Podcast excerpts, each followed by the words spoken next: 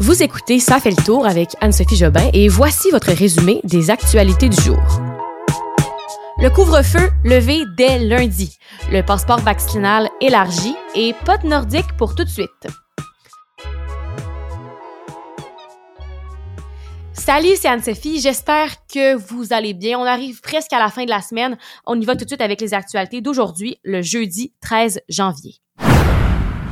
Surprise, je commence en vous parlant de la COVID-19 encore une fois, mais là, il y a un point de presse qui vient tout juste de terminer. C'est un point de presse de François Legault. Il y avait aussi Jean-François Roberge, ministre de l'Éducation, qui était à ce point de presse-là. Alors, on commence avec ça. Je vous résume le tout.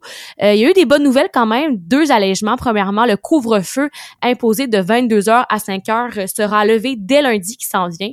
Legault nous a rappelé là que cette mesure-là avait été mise en place tout simplement pour nous aider à arrêter la montée exponentielle des cas. Ensuite aussi, c'est terminé la fermeture des commerces le dimanche.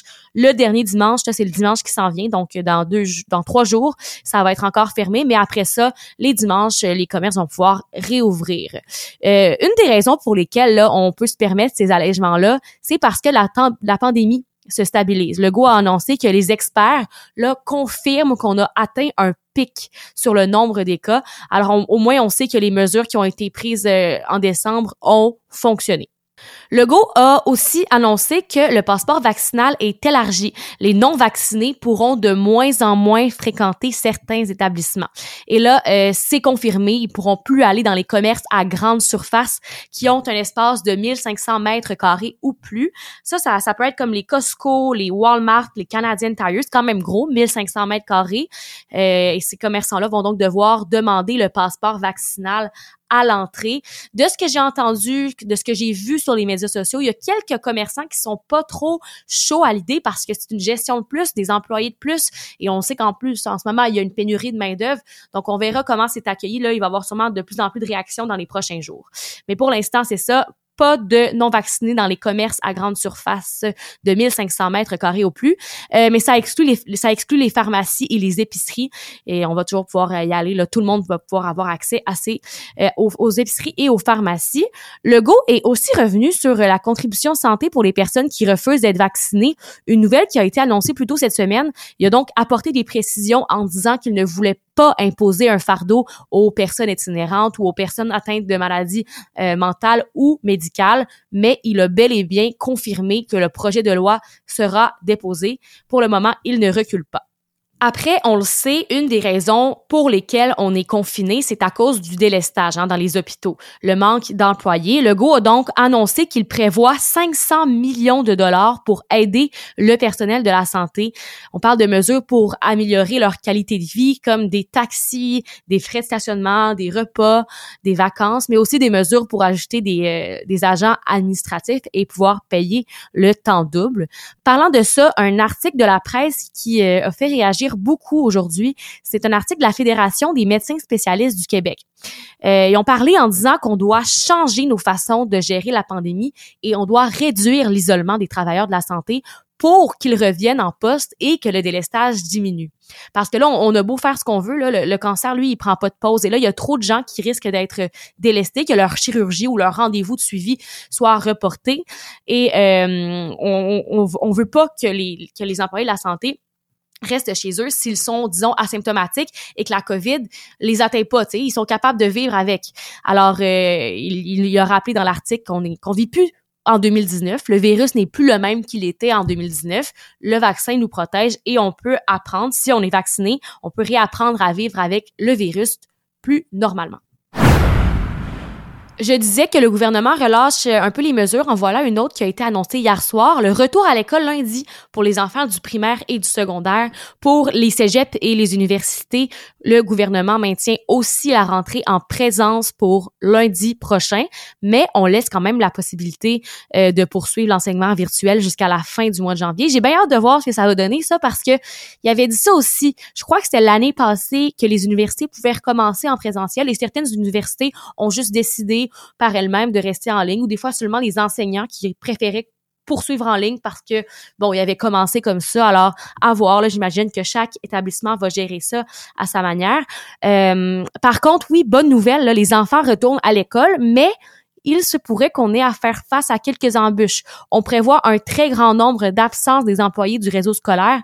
Alors, on demande à chaque école d'identifier des personnes ressources qui pourraient être appelées en renfort aux besoins. Disons, si un professeur est malade, on pourrait demander à des parents volontaires de venir dans la classe et de soutenir les enfants durant leur apprentissage si le professeur ne peut pas être là physiquement.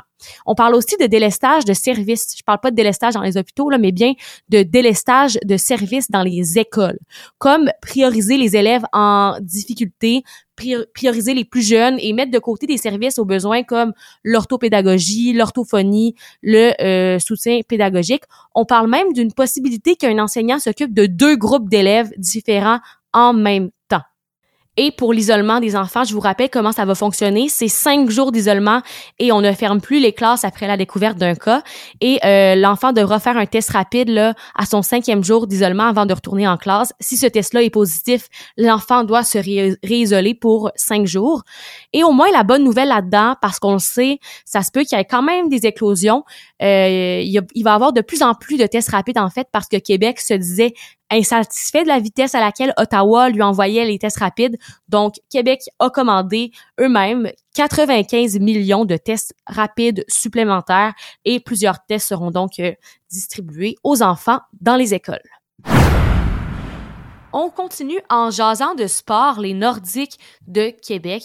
Aujourd'hui, là, le ministre des Finances, Éric Girard, il rencontrait le commissaire de la LNH pour parler du retour de la Ligue nationale de hockey à Québec. Ça fait des années que ça dure, ça, que la ville veut le retour de son équipe, veut le retour des Nordiques.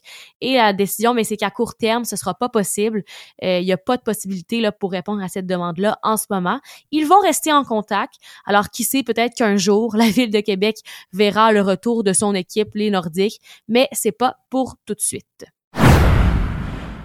Alerte à ceux qui n'ont jamais écouté Occupation double. Il se peut que vous ne sachiez pas de quoi je parle, mais je vais vous expliquer. C'est au sujet de 2 anciens candidats de l'émission qui avaient gagné en 2017. Alors, je parle de Jessie Nadeau et Pascal-Hugo Caron-Quentin, mieux connu sous le nom de PH Quentin. On retourne donc en décembre 2021, là, tout récemment. Jessie avait publié sur les réseaux sociaux une vidéo dans laquelle elle prétend avoir subi de la violence verbale, psychologique et physique de la part de son ex-copain PH Quentin. Une vidéo qui a fait jaser, bien sûr, parce que Jessie est connue sur les réseaux sociaux. Elle est suivie par plus de 180 000 abonnés. Et depuis cet événement, PH a reçu beaucoup de messages. Ça a un peu nui à sa carrière. Et il dit même que certains commanditaires auraient suspendu leur partenariat avec lui. Et c'est pourquoi on apprend donc qu'il a décidé de poursuivre Jessie en diffamation. Une poursuite en diffamation, là, c'est lorsque quelqu'un nuit à la réputation d'une autre personne avec des propos. Et dans la situation de PH, il dit que ce que Jessie dit est faux. Il la poursuit donc pour un peu plus de 200 000 $.